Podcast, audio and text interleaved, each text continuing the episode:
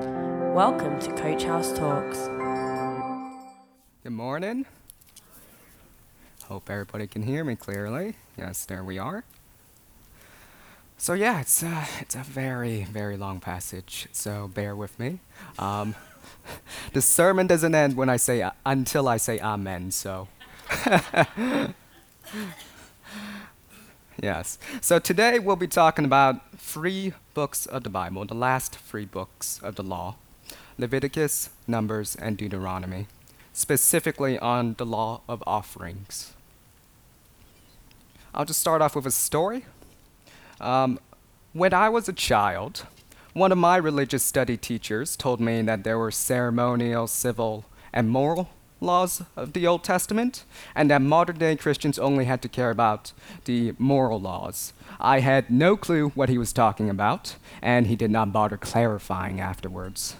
Um, so I later thought to myself when I was 12 or something uh, that he probably had no clue what he was talking about.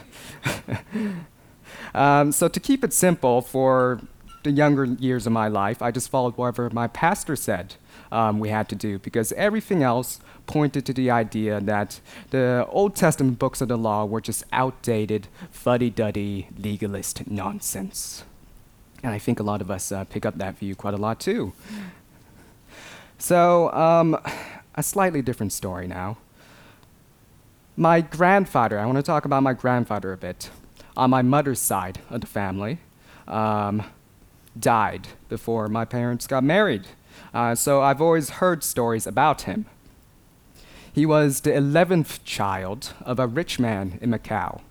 But due to inheritance issues, as you're prone to get when you're very rich, uh, he grew up poor he had to make a living for himself in construction, building houses and lugging bricks. For many years, he slowly saved up money uh, to bring his family over to Hong Kong, which is uh, a sea away in, in, in Macau, one by one. My mother had to live separately from her brothers for a good portion of her childhood in different cities because not everyone in the family could be registered to live in Hong Kong all at once. We didn't have the money. Because of this, when I was younger, I always imagined my grandfather to be a rough and tough, uh, ragged sort of individual. I was around 20 years old when I finally realized that there was a huge black and white family portrait photo framed above my grandmother's dining table. Um, it had been there since I was born. Uh, but it took me 20 years to realize that it was my mother's family portrait photo. And there was a very well dressed, clean shaven man sitting in the middle of the photo. Uh, my grandfather was actually quite thin and educated. I use this example because we often think of a very particular type of God in our heads. Um, this picture in our heads may often not match up to what the books of the law describe the character of God to be. We like to think of the New Testament Jesus full of love for mankind, um, but we often have trouble understanding the God in the laws that were written in the Old Testament. What we need to know is that Jesus' sacrifice and resurrection only works because of the foundation that was written and highlighted in the Old Testament, especially in Leviticus and Deuteronomy.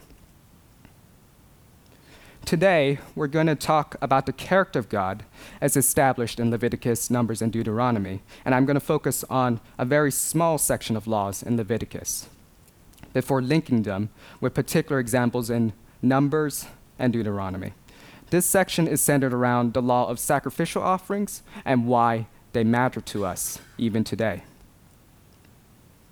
The book of Leviticus starts off and ends uh, with the Israelites camping at the foot of Mount Sinai, uh, where Exodus left off. The tabernacle, um, its big tent, the tent where God stayed um, and with the Israelites was built. And in the first seven chapters, we are introduced to the law of sacrificial offerings. Sacrifices are not a new idea. uh, we see sacrifices mentioned in the time of Cain and Abel, a very, very, very long time ago. It is not until Leviticus, however, uh, where we see sacrifices so extensively detailed by God. As Christians, we do not believe Moses filled Leviticus with his own ideas on how sacrifices to God should go. Um, as Christians, we believe that God Himself handed down all these instructions and laws on how sacrificial offerings to Himself should operate. Um, in the sense of what specifically is required, when these sacrifices needed to happen, and what these sacrifices mean. Leviticus is the book where God shows in the most clear cut manner what He wants as a designer of rituals and ceremonies. While we have Jesus' sacrifice as modern day Christians, the original Mosaic law of sacrificial offerings designed by God is not meaningless, even to the present day. As Christians, we believe that God does not take up meaningful, meaningless action. Um, everything is supposed to be meaningful. Um, it cannot be that he was bored and decided to come up with a whole long list of do's and do nots um, around sacrificing lesser animals for Israelites at Mount Sinai. That would mean that the thousand and a half years leading up to Jesus' birth from the time of Moses would have been just a waiting game to God. And we know that is not true.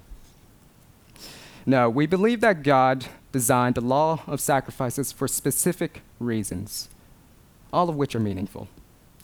The system of sacrifices served not just as the central foundation of why Jesus dying at all actually works, like why, why would killing someone work, um, as a method of salvation, but also that this particular system was created to show humanity that God cares about um, who he cares about and who he is. While we do not have time to detail the offerings in particular, we can look at what makes each offering unique. There are five major sacrificial offerings mentioned in Leviticus. Three are voluntary and two are mandatory. The three voluntary offerings are, to begin with, the grain offering, the peace offering, and the burnt offering. We know that grain is a symbol of something necessary to man, to be offered without honey or yeast, to be burned in part on the altar before God as an offering of thanksgiving and recognition of God's provision in our lives. Similar to the grain offering, the peace offering was something given to recognize God's generosity. And in other times, it's given as an expression to fulfill a vow. Then we have the famous burnt offering. And it is not the sin offering. Uh, we get that often confused. The burnt offering means to set things right with God, symbolizing atonement or total surrender to God. The grain offering, peace offering, and burnt offerings have nothing to do with a need to appease God's anger to summarize, God designed these free offerings as pure free will offerings. These only happen when someone wants to take the time to express that they have recognized God's grace. Now we go to the two mandatory offerings, which are the sin offering and the guilt offering. The sin offering is to atone and be purified. The guilt offering would be made when someone had desecrated something holy or deprived someone of their rights. There are a lot of details we can pick out in the laws surrounding the five types of offerings in Leviticus.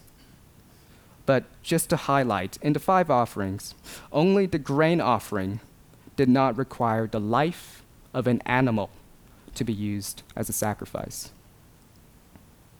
Also, for each animal sacrifice it had to be without defect and healthy. and had to be taken from the sacrificer's domesticated flock or herd, which means each animal offered had to be taken as part of the Israelites' personal inventory. It could not be some random animal found elsewhere. To God, a sacrificial offering meant that there was a personal cost to yourself, even if it means hurting your wallet.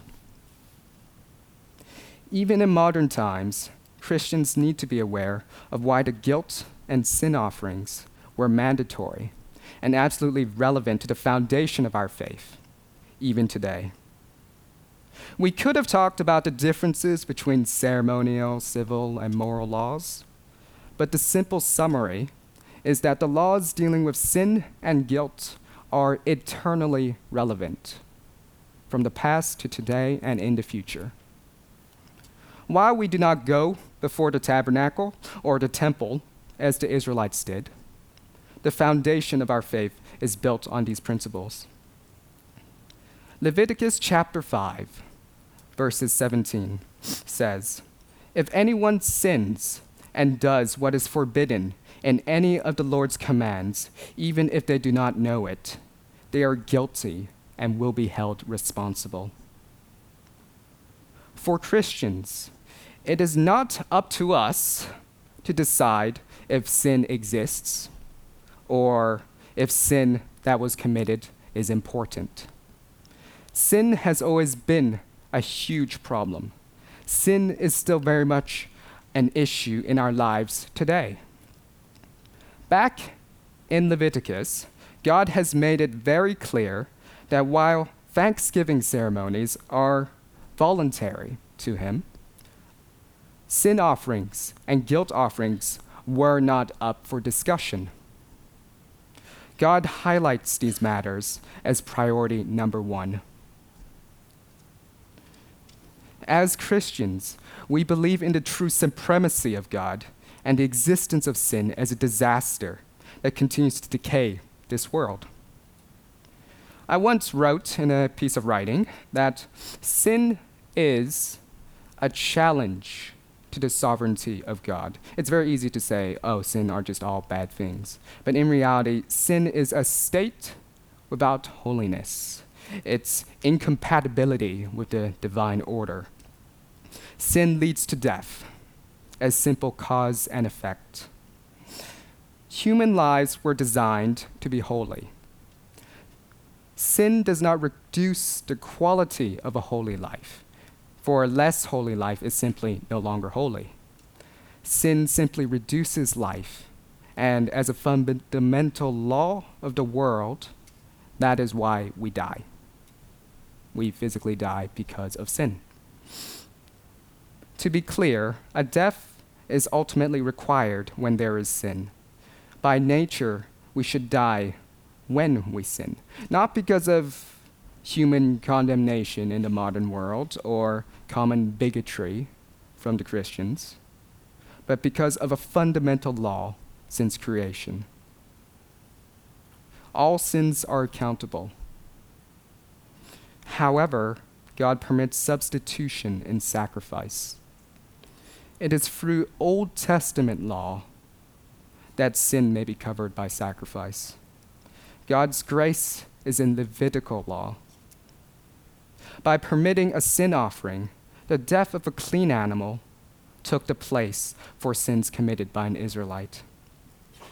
Now we, we, escaped the requirement of endless sin offerings because of a final sacrifice in Jesus Christ that has been offered to God.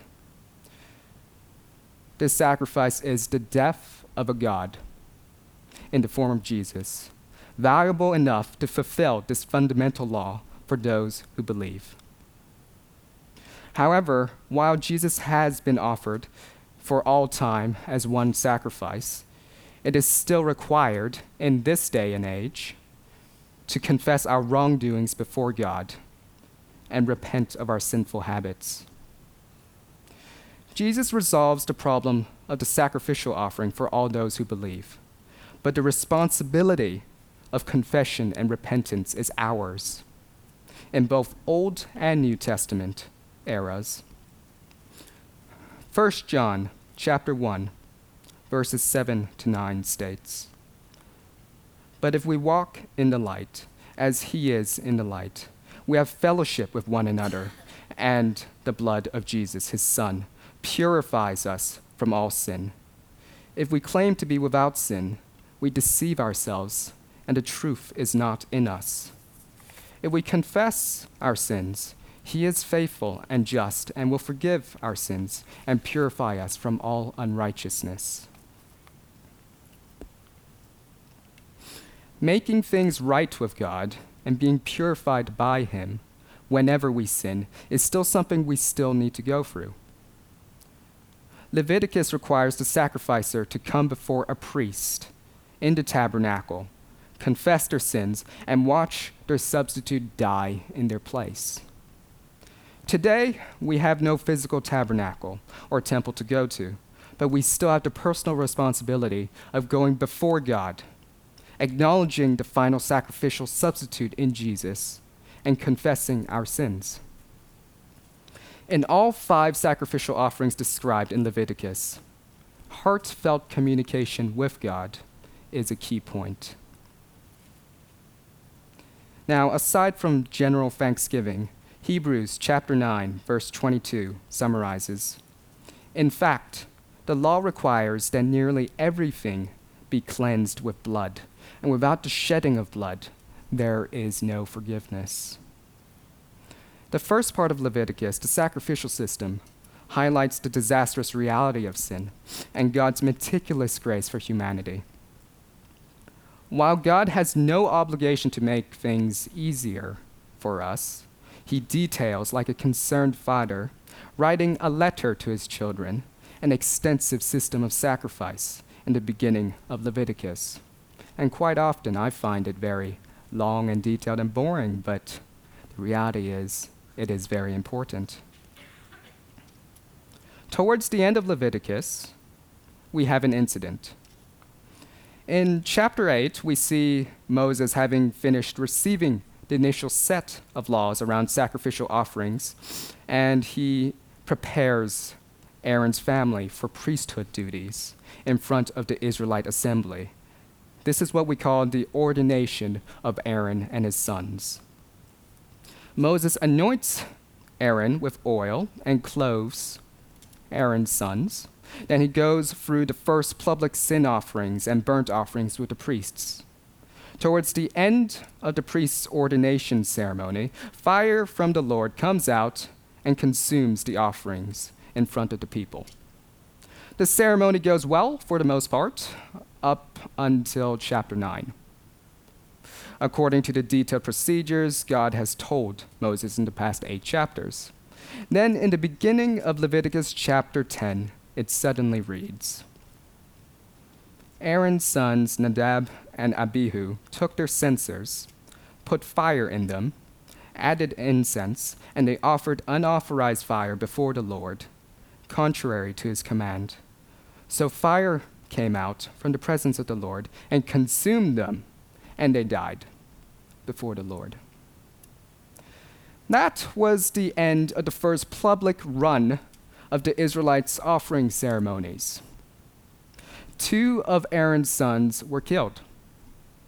To make it absolutely clear, there was nothing wrong with the censers, which were containers containing the special incense for these ceremonies. There was also nothing wrong with the incense. It was the right kind of incense to be used before God. The unauthorized or strange fire that passage talks about is not some kind of mystical, evil fire for pagans, but simple man made fire of their own making. The tools that were being used were holy for the most part. There were two issues we can say for certain that had gone wrong. The first is that fire was unauthorized, as they really should have been using the holy fire from the altar to put into the censers. The second is the action of offering the incense before God at that time of their or- ordination. that was against his command. And this might and probably will rub innovative worship trendsetters the wrong way, but the simple answer is that God cares about how we worship, and Aaron's sons crossed that line. God gave them a detailed ordination ceremony, and Aaron's sons did not follow through that agenda. Maybe they were being too passionate about worshiping God, or maybe they wanted to show off. Um, we don't know. But the intentions did not matter in this case. They were supposed to respect and follow a specific set of actions, and it could have ended there in a peaceful manner if they've not decided to add their own ceremonial flair towards the end. We are not here right now to judge worship styles today. The situation with Aaron's sons can have many interpretations. However, this event in Leviticus shows that God values order and appropriate respect for his ways. Strikingly, we see an example in the New Testament, in Paul's first letter to the Corinthian church.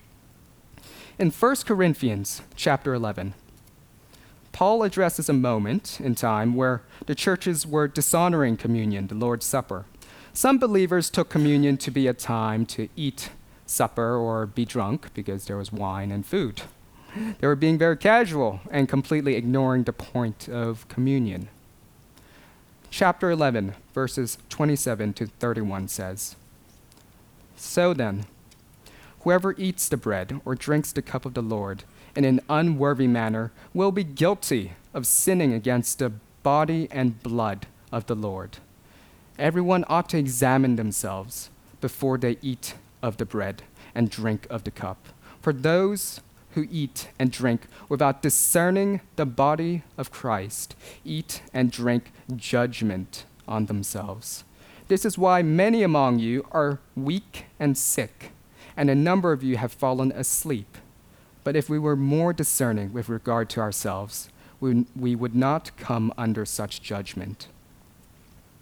Now, just to make it clear in modern day terms, Paul is saying that many of the Corinthian believers became ill and died because they were messing around with communion. Regardless of what our feelings are on these examples, God cannot be dishonored. I do not usually quote commentaries, but one valuable message I've read in the Enduring Word commentary says Make no mistake, we can come to God just as we are, but we may not come to Him any way we please. We must come the way He has provided, the way made by Jesus Christ. At the heart of the law, God desires obedience to His ways. The greatest commandment is not to love your neighbor as yourself, contrary to popular media, but to love the Lord your God with all your heart and all your soul and with all your mind, as written in Deuteronomy chapter 6 and affirmed by Jesus in Matthew chapter 22. The law tells us that above you or me, above the poor friend or ill neighbor, God should be the one you walk with. In the book of Numbers, we see the journey of the Israelites after they set out from Mount Sinai, full of dissatisfaction towards God and indulgence in their own wisdom. Numbers chapter 14 has Israelites having heard a report about how fearsome their enemies were um, in the promised land um, they began shrinking back in fear. Despite God's promises, they no longer wanted to enter the promised land. Instead, they banded together to talk about murdering Moses and going back to Egypt. God responds, promising them that the current generation of Israelites no longer need to enter the land. It's good. They were free to wander in the desert for 40 years. chapter 14, verses 39 to 40 says When Moses reported this to all the Israelites, they, mo- they mourned bitterly. Early the next morning, they set out from the highest point in the hill country, saying, Now we are ready to go up to the land the Lord promised. Surely we have sinned. To summarize the ending, the Israelites rush up to fight their enemies, full of confidence, and they were beaten back, nonetheless. The key point here is that even though there was a confession and admission of their sin, uh, which leads to the confession of sins, that does not mean that we do not face the consequences of our sins. In Christ, while we are no longer condemned for our sin, there is correction and discipline. And to put it frankly, if God said in His Word that He will not be supporting you on certain actions and that you would suffer the consequences if you continue, then you really have yourself to blame when things go badly. No amount of weeping or crying will make God compromise on sinful endeavors. It's not up to us. Many of us like to sing the, the words of, If God is for us, who can be against us? I, I love that song myself. Um, this is a snippet that originally comes from Romans chapter 8, where Paul was finished detailing several sections about um, living according to the Spirit of God and no longer being bound by sin in the flesh. Now, we can feel free to sing those words, but let us also be reminded that the most important thing is to be on the same page as God first. The word Deuteronomy means second law, the second giving or recounting of all that went um, on in Exodus and Leviticus by Moses. There's only two points I need to say in the context of what we already covered. The first is that we are expected to commit to walking in obedience to God. Moses writes in Deuteronomy chapter 30, verses 11 to 14. Now, what I am commanding you today is not too difficult for you or beyond your reach. It is not up in heaven, so that you may have to ask, Who will ascend into the heaven to get it and proclaim it to us so that we may obey it? Nor is it beyond the sea, so that you have to ask, Who will cross the sea to get it and proclaim it to us so that we may obey it? No, the word is very near you. It is in your mouth and in your heart so that you may obey it. Moses believes that this request is reasonable. To choose to walk in obedience to God is not an impossible task set aside only for sinless beings. We may stumble along our path, but the choice to do things God's way rather than rely on our, own wisdom is, is our choice. Moses continues in verses 15 to 18. See, I set before you today life and prosperity, death and destruction. For I command you today to love the Lord your God, to walk in obedience to him, and to keep his commands, decrees, and laws. Then you may live and increase, and the Lord your God will bless you in the land you are entering to possess. But if your heart turns away, and you are not obedient, and if you are drawn away to bow down to other gods and worship them, I declare to you this day that you will certainly be destroyed. You will not live long in the land you're crossing the Jordan to enter and possess. In this day and age, we can argue that we don't need an imaginary God, um, and imaginary gods no longer have to be carved into existence. Whatever the case, Moses gives it very simply to the Israelites that their success of being able to establish themselves in the promised land will depend on whether or not they commit to being obedient to God.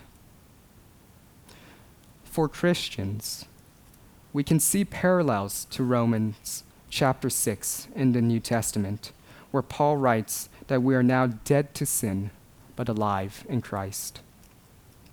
While we are not sinless and will continue to experience sinful habits and temptations throughout our time on this earth, we have a daily choice to be either obedient to God or do things our way. The advantage of the Holy Spirit living within us is that while we have not fully lost our desire to sin, it is possible to break free from sinful habits that should not reign over us. By grace, in fulfillment of the law, and freedom of the penalty of sin, we do have the option to choose to be obedient to God and to disregard our own self serving interests. The books of the law are full of descriptions and details that show the character and heart of God. The books may be looked down upon in this day and age because many think that the laws have no purpose anymore. But we cannot forget the moral laws, the required attitudes, and the depictions of God, especially the fundamental spiritual laws of the world behind the law of Moses.